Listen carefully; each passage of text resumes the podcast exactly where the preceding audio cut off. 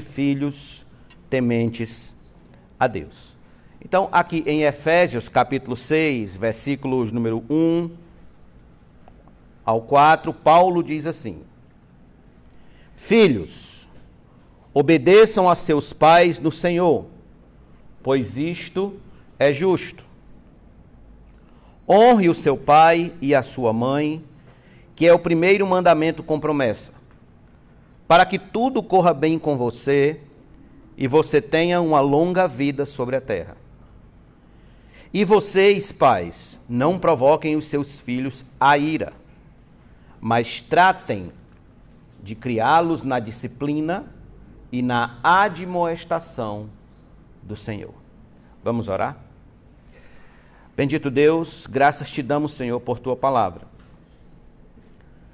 Te pedimos, te rogamos que o Senhor fale aos nossos corações, nos instrua na criação de filhos e também na criação de netos, pois muitos são os que estão aqui, Senhor, que têm seus netos sob sua tutela. Então, em nome de Jesus, nos ajuda, nos dá humildade no coração, Senhor, para aprender da tua palavra. Nós estamos aqui porque dependemos do Senhor, somos carentes de ti, carentes da tua sabedoria. Então, nos ajuda hoje, Senhor, a entender a tua palavra e assim aplicar o que nós ouvimos aqui à nossa vida para sermos ó Senhor Deus, pessoas, homens e mulheres que vivem para a tua glória. Assim, em nome de Jesus, nós te agradecemos e todos nós digamos amém. O apóstolo Paulo está argumentando sobre o que significa uma vida cheia do Espírito Santo. Esse é o contexto. Se você pegar lá no capítulo 5, a partir do versículo 18, ele vai falar que a gente não deve se embriagar com o vinho no qual há dissolução, mas deve viver uma vida cheia do Espírito Santo. Então, ele expõe que ser cheio do Espírito Santo é ser uma esposa submissa ao esposo, como a igreja é submissa a Cristo. Ser cheio do Espírito Santo é o marido amar a esposa como Cristo ama a igreja. E ser cheio do Espírito Santo é, por fim, como ele estabelece aqui, uma manifestação de honra dos seus filhos aos seus pais e de uma criação piedosa dos pais aos seus filhos. Muito bem. Ele começa tratando dos filhos, nos versículos que nós acabamos de ler, versículo 1 e 2, 3, e depois ele segue argumentando sobre como os pais devem atuar na criação dos filhos. Fato é, irmãos, que se espera que os filhos mencionados aqui sejam filhos de pessoas crentes. É óbvio que o mandamento de Deus é para todos os homens da face da terra. Todos os homens, de onde você imaginar. Quando Deus diz: honra teu pai e a tua mãe, apesar do mandamento ter sido entregue diretamente a Moisés e ao povo de Israel, e agora à igreja, mas esse mandamento vale para todos os homens na face da terra, nas tribos mais remotas nas tribos mais distantes que você possa imaginar. Então, os homens serão julgados diante de Deus, ele vai puxar os seus mandamentos e vai tratá-lo um a um, em cima do que o homem realmente obedeceu ou não obedeceu. E isso falará muito a respeito do seu destino eterno. Então, perceba, esses filhos que ele, estão falando aqui, que ele está falando aqui, são aqueles filhos de um lar cristão que toca nas coisas sagradas, como a palavra de Deus, como a oração e como filhos que são presentes nos cultos. Crianças que são presentes nos cultos, adolescentes que são presentes nos cultos, jovens que são presentes nos cultos. A esses filhos que obedecerem aos pais no Senhor, o apóstolo Paulo está dizendo que eles têm a garantia, pela promessa bíblica, de uma vida longa sobre a terra. Uma vida longa. Então perceba, o grande princípio envolvido aqui é a obediência dos filhos aos pais que vem do temor piedoso que eles têm a Cristo. Por exemplo, você está em Efésios 6? Veja comigo o capítulo 5, versículo 21, por favor. Sujeitem-se uns aos outros no temor de Cristo. O que é que leva os filhos a obedecerem os pais? O temor de Cristo. O que é que leva as esposas ou se submeterem à autoridade, à liderança de seus maridos? O temor de Cristo. O que é que leva os maridos a amarem as suas esposas, assim como Cristo ama a igreja? O temor de Cristo. Então, todo o princípio da obediência, ele está fundamentado no temor de Cristo. Pois bem, o papel primordial dos pais para que os filhos vivam nesse temor piedoso é ensiná-los a praticar a obediência, principalmente a obediência a Deus. A vida piedosa significa uma vida de obediência a Deus em tudo. O que é piedade? Piedade é viver obedientemente a Deus. É viver uma vida de obediência a Deus. O que é um homem impiedoso? Um homem impiedoso, segundo as Escrituras, é um homem obediente a Deus. O que é uma mulher piedosa? É uma mulher obediente a Deus por meio da sua palavra. Muito bem. Da obediência a Deus resultará o quê? Da obediência a Deus resultará a obediência aos pais, resultará a obediência às autoridades, resultará a obediência aos mais velhos e por aí se vai. E isso, obviamente, é agradável a Deus. Isso é o que fará dos filhos homens piedosos. Isso é o que fará das filhas mulheres piedosas. Então nós temos um desafio. Qual é o nosso desafio? Criar filhos piedosos, netos piedosos, crianças piedosas diante de Deus, que cresçam num ritmo de vida piedosa. E aí surge a pergunta, pastor, como eu vou ensinar meus filhos a serem piedosos? Ou como eu ensinarei a meus filhos a ensinarem seus filhos a serem piedosos? Ou como eu vou ensinar meus netos a serem piedosos? Tem algumas respostas aqui para vocês. Em primeiro lugar, apresente os valores sagrados a eles desde criancinhas. desde criancinhas, vá apresentando a eles os valores sagrados, os valores de Deus, os valores da palavra de Deus, desde criancinha, desde bebezinho. Volte comigo a Efésios 6, por favor. E veja o versículo de número 2. Essa bandeja é muito grande, irmãos. Tem que diminuir ela. E fica batendo aqui quando eu passo a taça. Veja o versículo 2: Homem, honre o seu pai e a sua mãe, que é o primeiro mandamento com promessa. Então perceba. O apóstolo está citando aqui o quinto mandamento, o qual é o primeiro mandamento sobre o relacionamento humano na determinação divina. Deixa eu, deixa eu lembrar que eu já preguei a vocês aqui sobre os dez mandamentos, e vocês lembram que eu tratei mandamento a mandamento. Foi de um por um, um por um, até o décimo primeiro. Concordam? Não, porque só são dez, não são onze. Quem concordou aí tem que voltar lá em Gênesis, em Êxodo capítulo 20, certo? Muito bem. Então vejam, percebam. Eu fui de mandamento a mandamento. E eu expliquei que do primeiro ao quarto mandamento, nós temos os mandamentos que resumem o relacionamento do homem com Deus. Do quinto mandamento ao décimo, nós temos os mandamentos que administram o relacionamento do homem com o seu próximo. Do ser humano com o seu próximo. Então, o que Paulo acabou de dizer aqui, ele acabou de citar o primeiro mandamento da, daquele bloco que regulamenta o relacionamento do ser humano, do homem com o seu próximo. Então a segunda parte, o amar ao próximo como a si mesmo, começa aqui, ó, em obedecer a pai e mãe. Muito bem. Para uma criança judia, uma criança de Israel, o contato com os valores sagrados, com os valores de Deus, era mais que natural.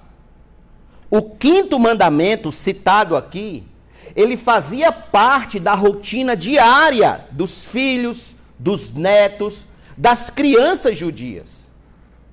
Por exemplo, aqui em Deuteronômio 6, eles obedeciam, Deuteronômio 6, verso de número 4 a 9, eles obedeciam o mandamento, a ordem de Deus que diz o seguinte: o famoso Shema.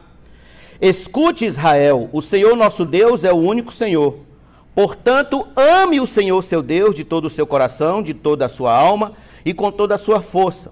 Estas palavras que hoje lhe ordeno estarão no seu coração. Aí veja o versículo 7. Você as inculcará a seus filhos, e delas falarás quando estiver sentado em sua casa, andando pelo caminho, ao deitar-se, ao levantar-se. Também deve amarrá-las como sinal na sua mão, e elas lhe serão por frontal entre os seus olhos. E você as escreverá nos umbrais de sua casa e nas suas portas. Está em Deuteronômio? Agora veja o capítulo 11, verso de número 18 a 20. Ponham estas minhas palavras no seu coração e na sua alma Amarrem-nas como sinal na mão para que sejam por frontal entre os olhos. Ensinem essas palavras a seus filhos, falando delas quando estiverem sentados em casa, andando pelo caminho, quando se deitarem e quando se levantarem, devem escrevê-las nos umbrais de sua casa e nas suas portas, para que se multipliquem os seus dias e os dias de seus filhos na terra que o Senhor, sob juramento, prometeu a dar aos pais de vocês, para que esses dias sejam tão numerosos como os dias do céu acima da terra. Muito bem. Agora, em Provérbios, para você ver como esse ensino ele era centenário, em Provérbios 22, o sábio deixou o seguinte registro: Ensine a criança no caminho em que deve andar, e ainda quando for velho, não se desviará dele. Qual era o caminho que ele devia andar? A palavra de Deus, os valores de Deus, a vontade de Deus. O filho de um judeu, ele devia conhecer toda a lei toda a palavra, até os 12 anos, até o Bar Mitzvah. Eles deviam conhecer a palavra de Deus, deviam saber que eram os, o que eram os sacrifícios, os holocaustos, a importância de ir ao templo, como se comportar no culto, ofertar, dizimar, amar a Deus acima de todas as coisas e o próximo como a si mesmo. O filho de um judeu, ele devia conhecer tudo isso o neto de um judeu, ele devia conhecer tudo isso.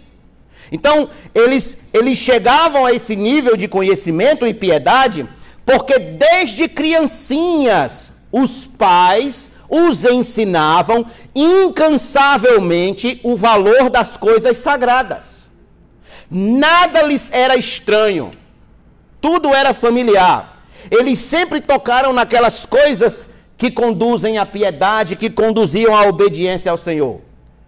Eles eram ensinados, as criancinhas judias, elas eram ensinadas no caminho em que deviam andar desde pequeninos. Logo, o resultado era permanecer nele e honrá-lo. Um colega, colega de trabalho que é mormon, ele disse que os pais mormons, eles fazem uma poupança para quando os filhos estiverem adultos, eles começam a fazer a poupança com os filhos ainda criancinhas. Para quando os filhos estiverem adultos, enviá-los à missão, quando estiverem jovens. Então, quando você vê esses dois jovens andando aí, esses mormons andando, a gravatinha, com um, um, um nomezinho Helder aqui ao lado, os pais daqueles jovens, desde criancinha, que eles vêm economizando, fazendo uma poupança, para enviar aqueles jovens à missão. Para enviar eles à missão. Então, eles são treinados a doarem dois anos de sua vida às missões dos mormons. Pergunto a vocês como desafio: é isso que nós enxergamos nos pais evangélicos? É isso que a gente encontra nos avós evangélicos? Há esse interesse real entre nós? Porque nós temos em mente, irmãos, que preparar os nossos filhos para as melhores profissões seculares deste mundo, como direito, engenharia, medicina, ciências das mais variadas, a gente acredita que isso seja o melhor. Eu não estou dizendo que é errado. Eu não estou dizendo que é ilegal. Deus pode ser glorificado através das mãos de um médico? Claro que pode. Através de um, de um, de um, bom jurista? Claro que pode. O problema é quando a gente trata das coisas de Deus para nossos filhos como secundárias. Como secundárias.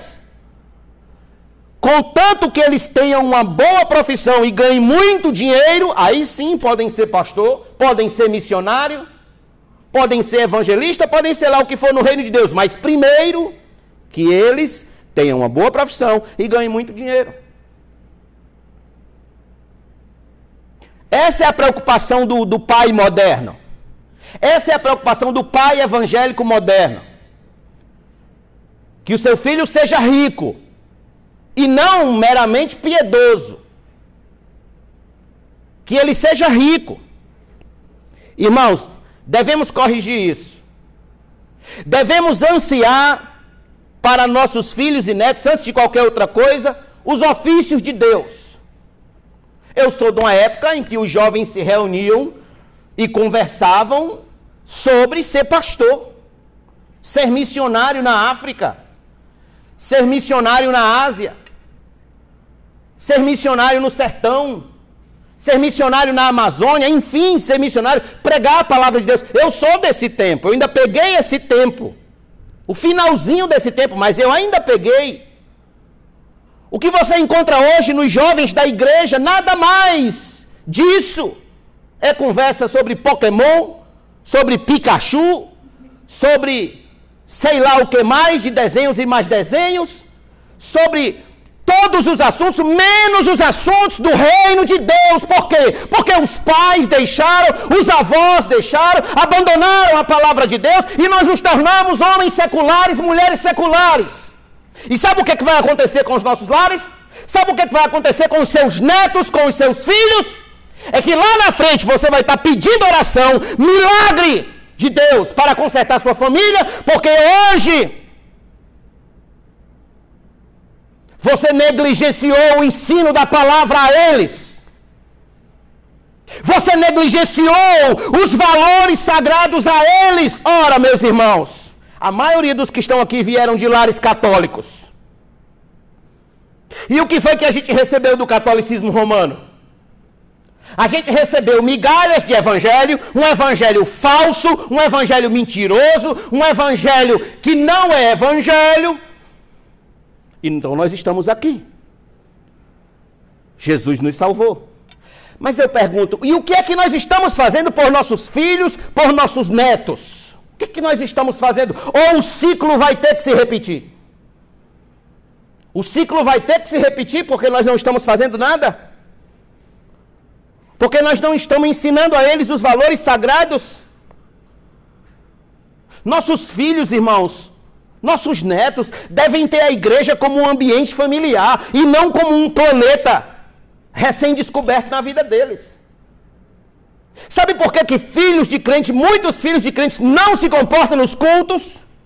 Vou dizer a vocês, porque não são acostumados num ambiente de culto. Não são acostumados. Não são acostumados a respeitar, a reverenciar a Deus no culto. Não vem. Os pais não trazem, os, os avós não trazem. Nossos filhos devem olhar para a Bíblia e saber ó, que na palavra aqui contém tudo de bom para a vida deles. Eles devem honrá-la, devem amá-la, devem respeitá-la, devem tratá-la com zelo e carinho. Nossos filhos devem vir aos cultos e ser ensinados a se comportarem com reverência. Devem ser ensinados a cantarem os grandes hinos, os grandes louvores da fé cristã. Nossos filhos, irmãos, devem ser ensinados a fazerem devocionais sozinhos a se trancar no seu quarto, abrir a palavra, ler a palavra, orar, pedir perdão por seus pecados. A W. Pink, um pastor batista, ele diz: se pretendemos desfrutar das bênçãos de Deus sobre nossa família, então façamos com que os membros da nossa família se reúnam diariamente para louvar e orar a Deus. Honrarei os que me honram, é a promessa de Deus honrarei os que me honram. Nossos filhos devem ser catequizados, ensinados nas grandes doutrinas da fé cristã. Nossos filhos e netos devem ser incentivados à leitura de bons livros cristãos, irmãos. De bons livros, como por exemplo, O Peregrino de John Bunyan. Se você quer uma dica, vá numa loja dessas que vende livro cristão, compre o livro Peregrino e dê de presente a cada um de seus netos, a cada um de seu, seus filhos. Dê de presente. Você estará fazendo um gigante favor para a vida daquela criança. Isaac, filho de Carlito, já leu o Peregrino. Emprestamos o Peregrino para ele, já leu o Peregrino e entendeu. É isso que a gente tem que fazer com as crianças, irmãos. Existe um pastor americano chamado Joel Bick. Com sete anos, ele já lia as grandes obras dos teólogos puritanos, com sete anos de idade. Já lia homens como John Owen, próprio John Bunyan e tantos outros. Spurgeon, o príncipe dos pregadores batistas, ele leu mais de 100 vezes o Peregrino. E ele começou as suas leituras quando ainda era criança, na biblioteca do seu avô. Na biblioteca do avô, era isso que ele encontrava lá. Irmãos, não podemos alienar os nossos filhos das coisas sagradas, dos meios de graça, dos ambientes santos de Deus. Deus nos cobrará isso muitas orações por transformações, muitos milagres no caráter de alguns filhos seriam desnecessários se tão somente os pais, desde criancinha, ensinassem seus filhos a viverem piedosamente para Cristo. Pastor, por que, que essa mensagem tem a ver comigo? Porque de algum modo você tem contato com crianças. De algum modo. De algum modo você tem, quer seja seu filho, quer seja seu neto, quer seja uh, neto de seu neto, quer seja filhos de um amigo. Você tem um contato. E você precisa ter ensino bíblico para ensinar, para transmitir. Ensine seus filhos a serem piedosos, seus netos a serem piedosos, e você não precisará de um milagre na sua família. Não precisará.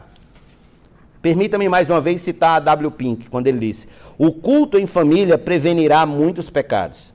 Ele gera temor na alma, transmite um senso de majestade e autoridade de Deus, coloca verdades solenes diante da mente e derrama bênçãos de Deus sobre o lar. Piedade pessoal no lar é o mais influente para estimular a piedade aos pequenos. É o, um dos poderes mais influentes Aí ele termina dizendo: crianças são em grande parte imitadoras e se dedicam a copiar o que observam nos seus pais. o que observam nos seus pais. Nossos filhos devem achar em nós o quê? O modelo a ser seguido. O modelo a ser seguido. Imitado por aqueles que tiveram suas vidas transformadas em vidas piedosas, santas e tementes a Deus. Então, faça do seu lar, faça do seu lar um ambiente onde os valores sagrados sejam familiares, sejam fáceis de serem encontrados, sejam, sejam fáceis de serem achados, sejam presentes e sempre tratados com muito respeito e com muita reverência. Falou o nome de Deus em vão? Corrija. Não fale o nome de Deus em vão. Desobedeceu o pai, a mãe? Corrija. Faça isso com urgência.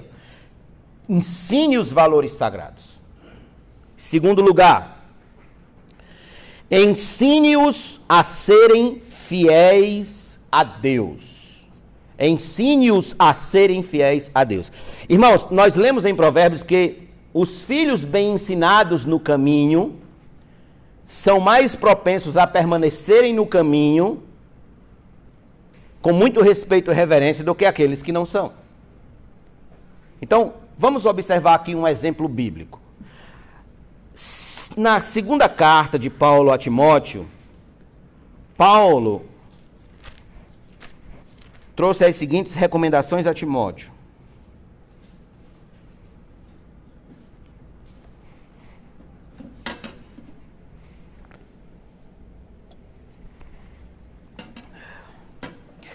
Lembro da sua fé sem fingimento. Versículo 5.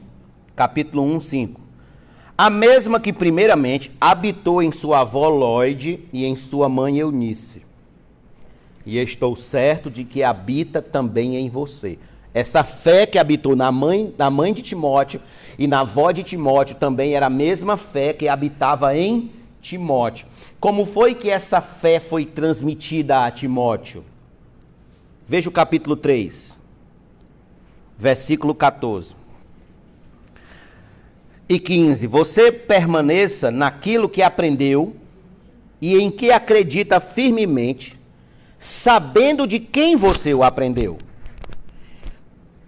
E que desde a infância você conhece as sagradas letras que podem torná-lo sábio para a salvação pela fé em Cristo Jesus. Veja, desde a criança, desde criancinha, ele aprendeu as letras, as sagradas letras, por meio da sua avó e por meio da sua mãe. Este era o grande desafio de Timóteo. Qual era o grande desafio dele? Permanecer fiel ao que aprendeu desde a infância. Manter-se fiel ao Senhor em tudo. Manter o padrão das sãs palavras. Irmãos, é o nosso desafio. É o desafio que temos em relação aos nossos filhos ensiná-los a fidelidade ao Senhor desde a infância. Desde a infância. A não se desviar do caminho. Aliás, a mostrar para eles os perigos que o mundo oferece lá fora. Os prazeres imediatos que o mundo oferece lá fora, em detrimento do prazer ao longo prazo que o céu oferece. No mundo, a porta é larga. No reino de Deus, a porta é estreita. Na porta larga, há prazeres imediatos. E o fim é a perdição. Na porta estreita, há prazeres a longo prazo. O caminho é estreito, é espinhoso mas a longo prazo. E o fim desse caminho é o quê? A salvação. É isso que nós temos. Vamos mostrar para eles as duas portas. Aqui está a estreita, aqui está a porta larga. Se você entrar pela porta larga, olha o final. Se você olhar pela porta estreita, olha o final da porta estreita. É isso que a gente deve fazer com os nossos filhos. E aí mostrar a importância de sermos fiéis a Deus diante disso. Quero convidar vocês a abrirem as vossas Bíblias em dois textos comigo. Gênesis 18. Gênesis 18.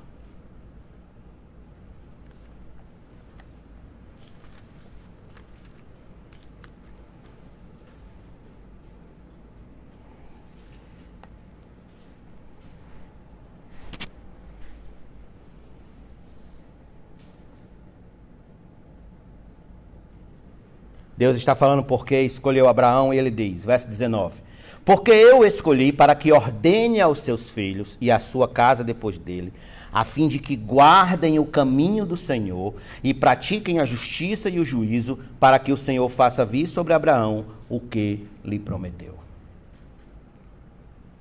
Para que eles guardem, veja, o caminho do Senhor e pratiquem a justiça. Agora dê um salto para o Salmo de número 78. Salmo 78, versículo de número 5 a 7. Salmo de Asaf, quando ele está falando sobre Deus e o seu povo. Falando sobre o povo, o dever do povo de escutar a lei de Deus. Verso 5. Ele estabeleceu um testemunho em Jacó e instituiu uma lei em Israel e ordenou aos nossos pais que os transmitissem a seus filhos, a fim de que a nova geração os conhecesse e os filhos que ainda hão de nascer se levantassem e por sua vez os contassem por seus descendentes, para que pusessem a sua confiança em Deus e não se esquecessem dos feitos de Deus, mas lhe observassem os mandamentos. Veja, aqui está o grande princípio ordenado. A fidelidade ao Senhor de geração em geração. Uma geração ia ensinando a outra a permanecerem fiéis ao Senhor, obedecendo os mandamentos. Os pais ensinavam aos filhos, os filhos ensinando aos netos, os netos aos bisnetos, os bisnetos aos trinetos e por aí se vai. E por aí Nenhuma geração podia se levantar dizendo que não conheceu o Senhor, porque era a ordenança de transmitir a palavra de Deus umas às outras. Uma geração devia ensinar a outra. Abra sua Bíblia comigo em Jeremias capítulo 35, por favor. Jeremias 35.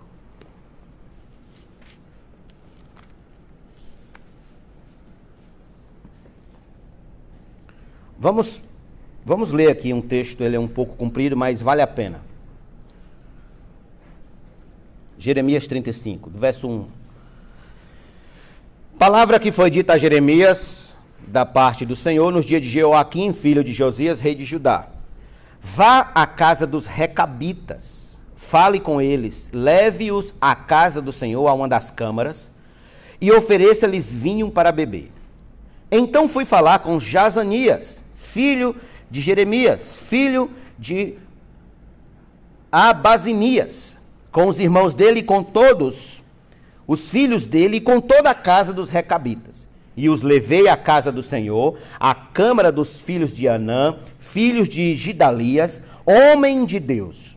Esta câmara ficava junto à câmara dos oficiais e sobre a câmara de Maacéas, filho de Salum, guarda do vestíbulo. Então pus jarras cheias de vinho e copos diante dos filhos da casa dos recabitas e lhes disse: Bebam. Mas eles disseram: Não beberemos vinho, porque Jonadab, filho de Recabe, nosso pai, nos ordenou: Nunca bebam vinho, nem vocês, nem os seus filhos. Não construam casas, não façam plantações, não cultivem, nem possuam vinhas Morem a vida inteira em tendas, para que vocês vivam muitos dias sobre a terra em que são estrangeiros. E nós temos obedecido à voz de Jonadab, filho de Recabe, nosso pai, em tudo o que ele nos ordenou. Nunca bebemos vinho, nem nós, nem nossas mulheres, nem nossos filhos, nem nossas filhas. Não construímos casas para morar, não temos vinhas nem campos, nem plantações. Temos morado em tendas e assim temos obedecido e feito tudo o que o nosso pai Jonadab nos ordenou. Mas quando Nabucodonosor, rei da Babilônia, começou a marchar contra essa terra, dissemos: Venham, vamos nos refugiar em Jerusalém por causa do exército dos caldeus e dos sírios.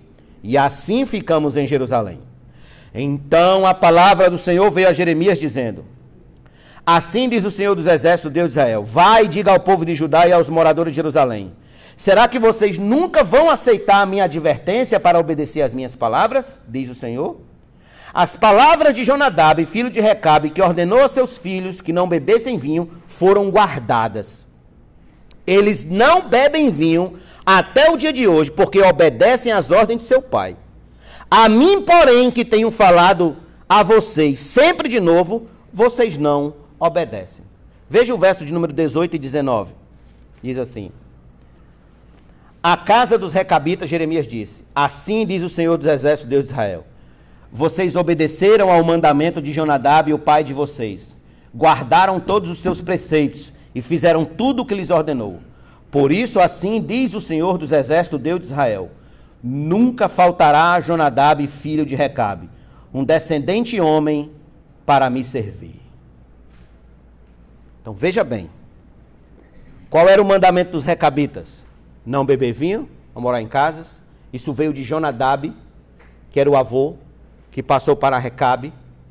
E eles obedeceram fielmente. Fielmente. Eles cumpriram o quinto mandamento: honra teu pai e a tua mãe. O que o pai disse, eles obedeceram. E ali diante do profeta, eles disse: Até hoje não fizemos isso e não faremos. Continuaremos obedecendo ao nosso Pai. Qual foi o resultado? O último versículo: longevidade deles. Longevidade. Nunca há de faltar um homem entre eles, diz o Senhor, para me servir. Irmãos, vamos ensinar aos nossos o precioso princípio da fidelidade a Deus em tudo. Isso é o que fará da vida deles ser acompanhada de bondade e misericórdia do Senhor. É isso que fará a diferença. Eu gosto quando Davi já está partindo para a eternidade. E Davi começa a dar ordem a seus filhos. Uma das ordens é: seja homem. Vocês lembram que eu falei isso aqui? Seja homem. Foi uma das ordens de Davi. Mas, em meio a essa ordem, veio outras. E foi exatamente essa aqui, ó. Primeiro Reis. Primeiro livro dos Reis. Capítulo de número 2. Verso de número 1 a 4. Quando se aproximava o dia da morte de Davi, ele deu ordens a Salomão, seu filho, dizendo: Olha o conselho que ele deu a seu filho. Eu vou pelo caminho de todos os mortais, portanto, tenha coragem, seja homem. Guarde os preceitos do Senhor, seu Deus, andando nos seus caminhos, guardando os seus estatutos, os seus mandamentos, os seus juízos e os seus testemunhos, como está escrito na lei de Moisés. Assim você será bem sucedido em tudo o que você fizer e onde quer que você for. Olha, aqui está o princípio da benção: obediência. Verso 4. E o Senhor confirmará a promessa que me fez, dizendo: Se os seus filhos guardarem o meu caminho, andando diante de mim fielmente, de todo o seu coração, de toda sua alma, nunca lhe faltará sucessor ao trono de Israel que é isso? Longevidade. Obediência. Davi tinha profunda convicção de que a bênção de Deus acompanharia seus filhos à medida que eles permanecessem fiéis ao Senhor. Assim será na vida de nossos filhos, irmãos. Não há outro caminho. A permanência na fidelidade ao Senhor é o que livrará nossos filhos a várias tormentas desta vida. Não há absolutamente nenhum homem, nenhum homem sobre a face da terra, que tendo permanecido fiel ao Senhor, foi abandonado por ele. Mostre-me um homem que foi fiel ao Senhor e o Senhor o abandonou. Não há nenhum. Nenhum na face da terra. Porque Deus não abandona, Ele honra os que lhe honram. Então, isso, irmãos, deve nos impulsionar a ensinar e a orar mais pelos nossos filhos. A rogar a Deus que os faça fiéis a cada dia mais a sua palavra, a sua lei e que jamais se apartem dela.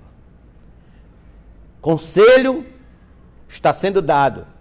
Ensine seus filhos a serem fiéis a Deus. Ensine seus netos a serem fiéis a Deus. Terceiro e último lugar. Terceiro e último lição que a gente aprende aqui.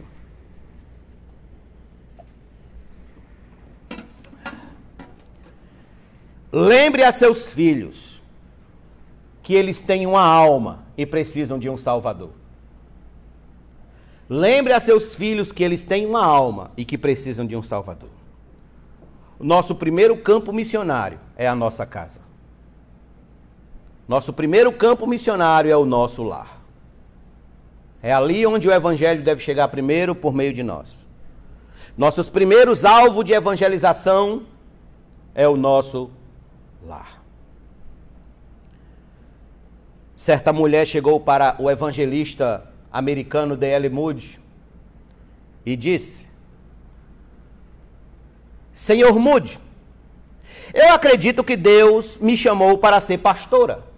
O que o senhor acha?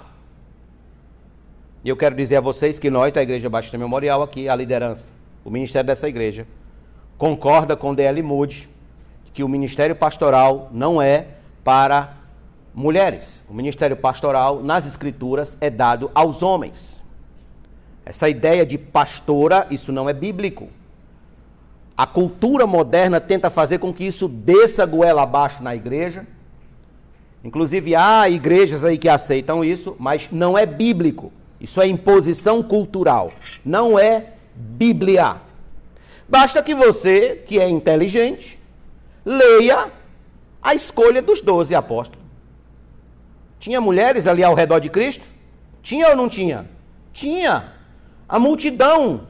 E Cristo chamou doze homens. E isso não é machismo. Isso é princípio bíblico da criação. Deus criou o primeiro homem e depois veio a mulher. E por essa razão e por razões outras, Deus transferiu ao homem esse encargo de liderar o povo de Deus. Mas bem, a mulher chegou para Mude e disse: Mude, Senhor Mude, eu acredito que Deus me chamou para ser pastora. O que é que o senhor acha? Então Mude olhou para ele e disse: A senhora tem filhos? E ela respondeu: Sim, tenho seis filhos. Então Mude respondeu: Pois bem, aí está a sua congregação, vai e cuide deles.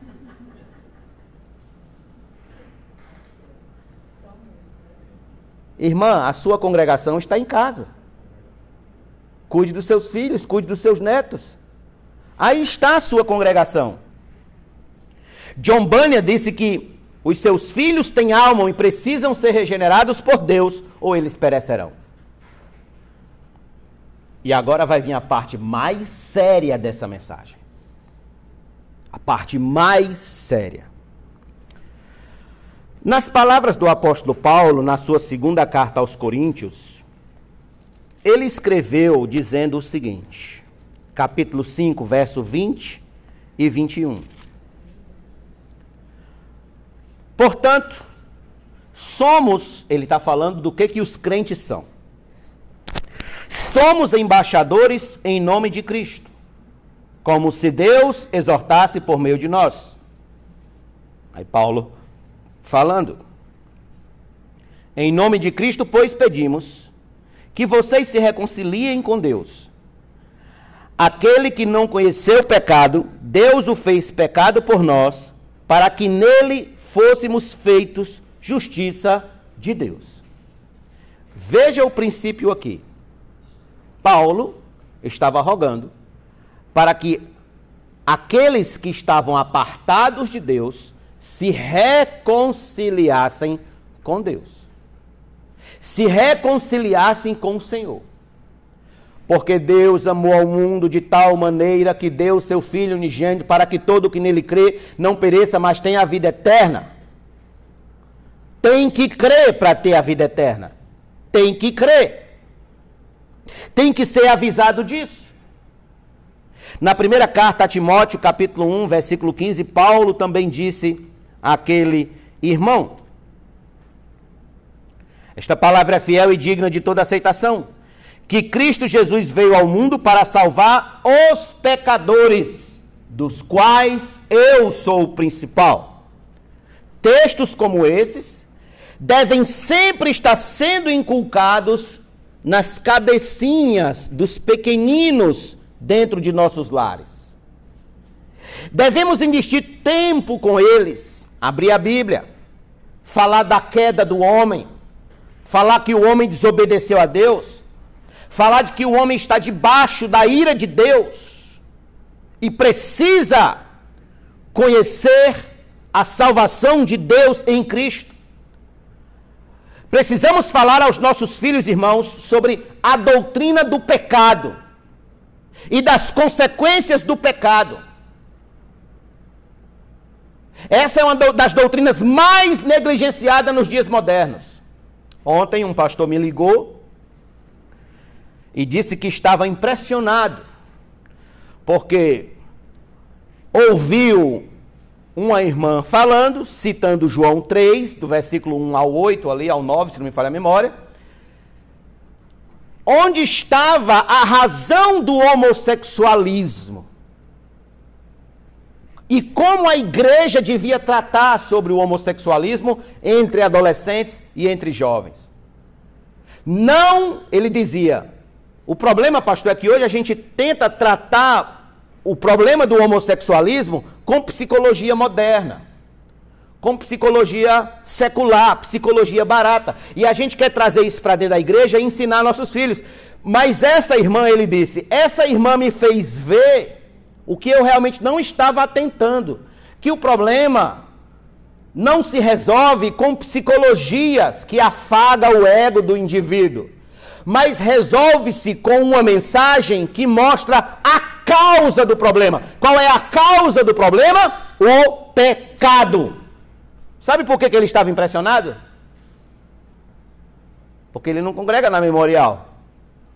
Porque se ele congregasse aqui, ele já tinha ouvido várias e várias vezes que o pecado é a causa de todos os males que temos sobre a face da terra.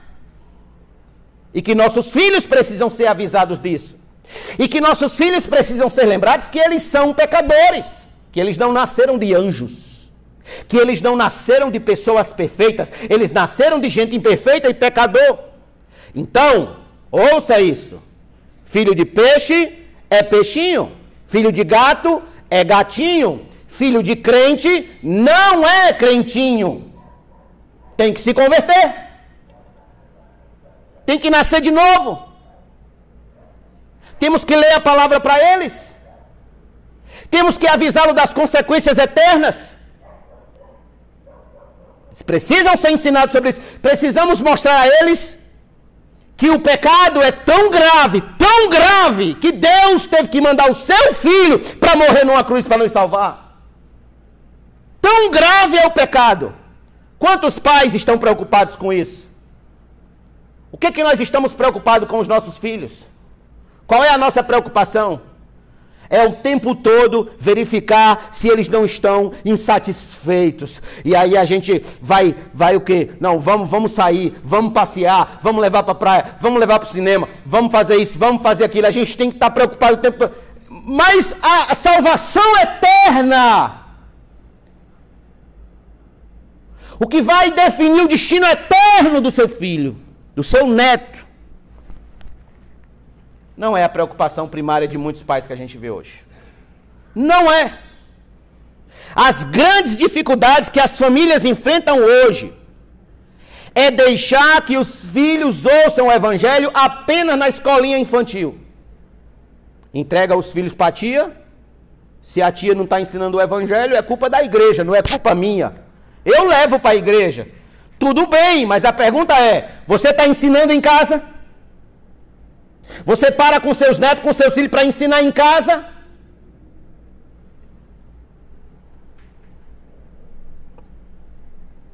Se você ama seus filhos como diz amar, se ama seus netos como diz amar, você deve evangelizá-los. Eles têm uma alma, precisam ser salvos como você, precisam ser alcançados pelo Evangelho como você. A menos que você queira vê-los no inferno, apartados de Deus. Meus irmãos, quão terrível, quão terrível será a cena. Aquele dia em que pais verão seus filhos a caminho do inferno, porque não se preocuparam com suas almas em que filhos Verão seus pais a caminho das trevas eternas, porque não se preocuparam com suas almas. Eu sempre faço essa, eu sempre crio muito essa imagem mental na minha cabeça. E eu temo muito a isso. De um dia, diante da eternidade, eu ver minha esposa e meu filho entrando na glória e eu entrando no inferno. Eu temo muito isso. E o contrário também. E assim cada elemento da família a passar por isso, a estar nessa posição de condenação porque desprezou o evangelho.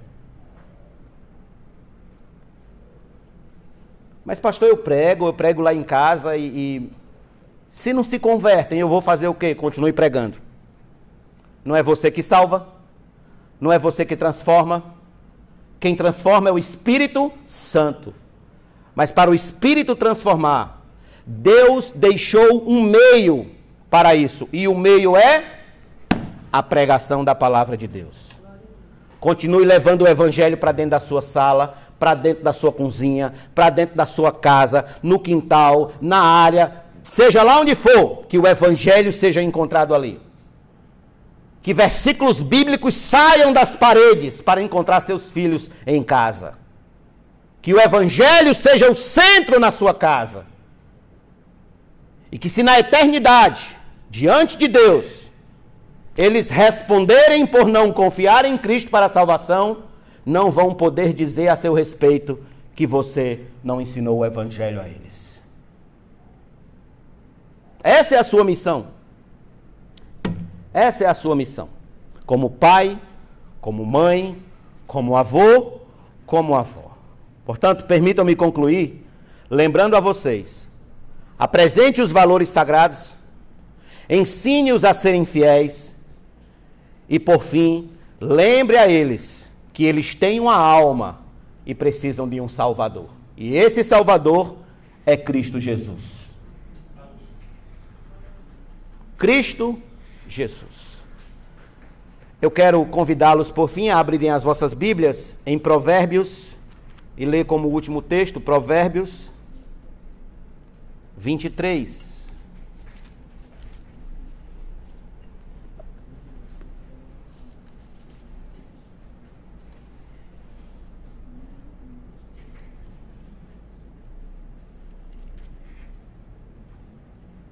Vamos ler o verso de número 24 e 25. O pai de um justo fica muito feliz. E quem gerar um filho sábio terá nele a sua alegria.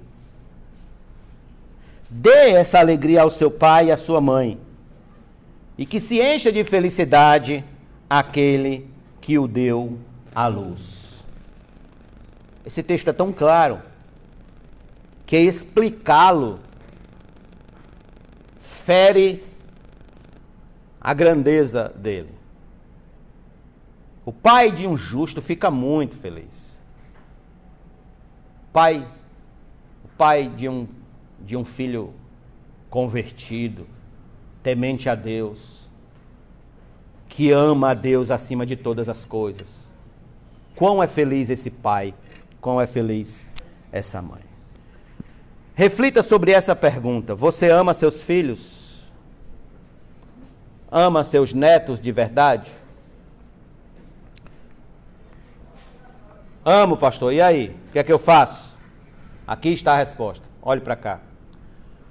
Pratique essa mensagem. Pastor, eu amo meus filhos, amo meus netos. Ah, como eu amo. Você não sabe. Ama, prove.